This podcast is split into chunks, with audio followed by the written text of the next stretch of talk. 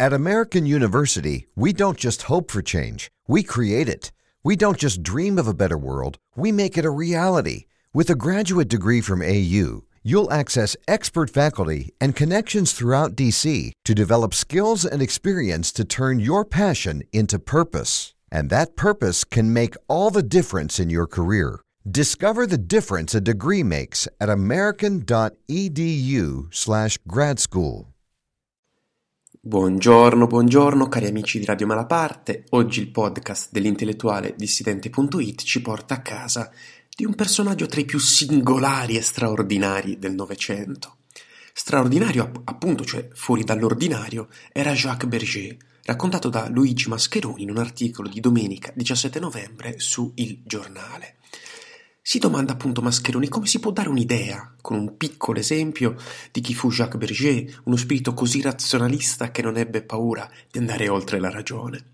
Ecco, forse si può ricordare, risponde come a un certo punto dei suoi studi, che furono di una varietà, a dire la verità, pressoché infinita, dall'energia atomica alla mistica, non solo intuì un curioso parallelismo a livello di concetti e di numeri fra la visione del mondo della Kabbalah ebraica e quella della fisica quantistica, ma arrivò a sospettare che la cosa non fosse semplicemente frutto del caso.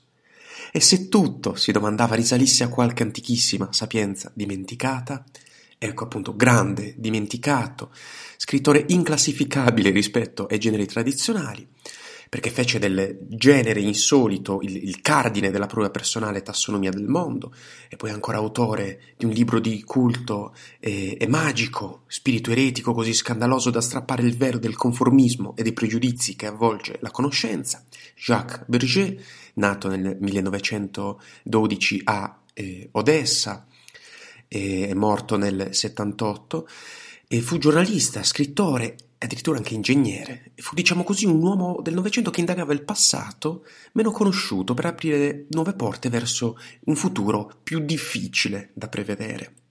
Sul proprio biglietto da visita, pensate, si presentava come amante dell'insolito, scriba dei miracoli ma è stato molto di più e molto meno definibile.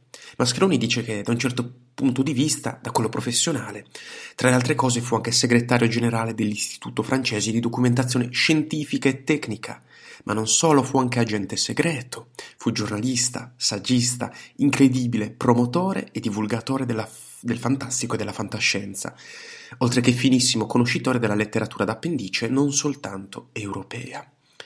Da un punto di vista intellettuale, scrive l'articolo, fu invece, come è stato definito da chi lo conosce bene, un esploratore degli spazi infiniti, un cosmonauta dello spazio interiore e mitografo, un visionario, insomma, alchimista, perfino terrorista, come scrisse una volta nel proprio curriculum.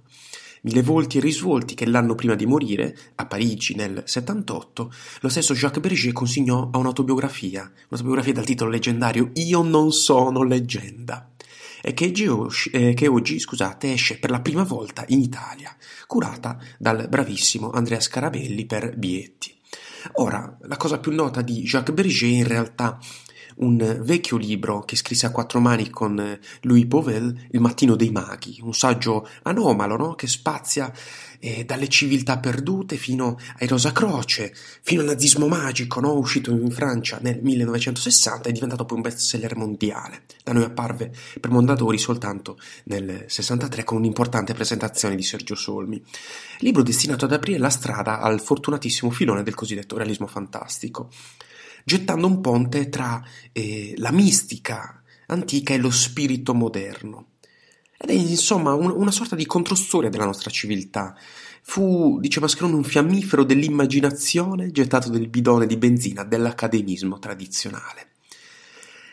Eh sì, perché affiancando la scienza e pretendendo lo stesso rispetto in quanto oggetto di culto, eh, conoscenze diverse come la parapsicologia, l'esoterismo, la storia alternativa, la futurologia e varie materie oscure, il mattino dei maghi aprì nuovi orizzonti alla cultura occidentale e dettò una vera moda che eh, troviamo ancora oggi nell'editoria, che è quella dell'occulto. E c'è da dire che eh, Beauvel e Jacques Berger culturalmente erano agli antipodi e per questo, in qualche modo, dice Mascheroni, complementari. Insomma, una coppia perfetta.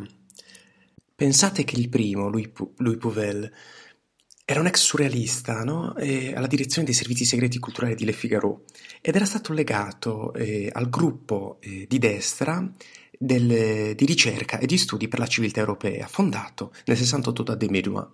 Aveva interessi pesanti per il sovrasensibile e la metafisica orientale.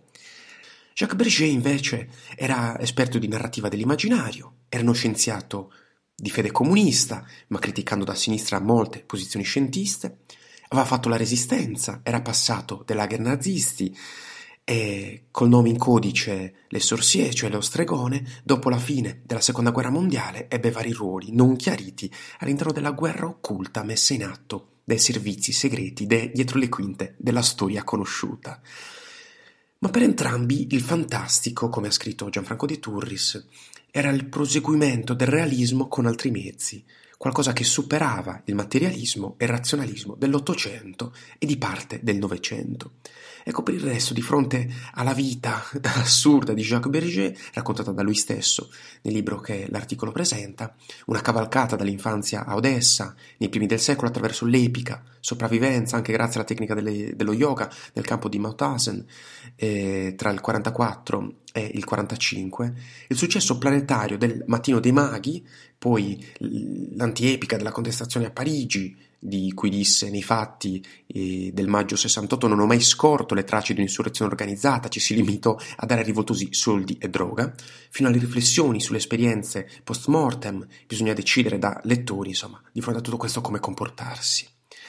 Dice Mascheroni, non ci sono documenti e le testimonianze sono tutte da verificare, gli incontri sono senza una fonte, si sa soltanto che quando Umberto Eco lo incontrò a Milano nel 65 ne rimase folgorato. Insomma, non si sa bene quanto questo Berger inventi e quale sia la verità. Bisogna prendere tutto col beneficio di inventario e selezionare secondo un filtro. Quale filtro? Del verosimile, del possibile, del reale? Ecco, Berger ci porta in un posto che si chiama altrove oltre questi filtri. Ed è l'altrove quello che riempie la vita fantastica, immaginaria ma molto reale, costellata da ombre e da contraddizioni, ma soprattutto da illuminazioni e profezie di Jacques Berger, uno studioso che non volle mai separare la scienza dal miracoloso e che fu per una stagione popolarissimo, soprattutto in Francia. Uno studioso che ci ha lasciato da scienziato e inventore una massima meravigliosa, che è questa, il solo interesse della scienza risiede nel suo fornire idee alla fantascienza.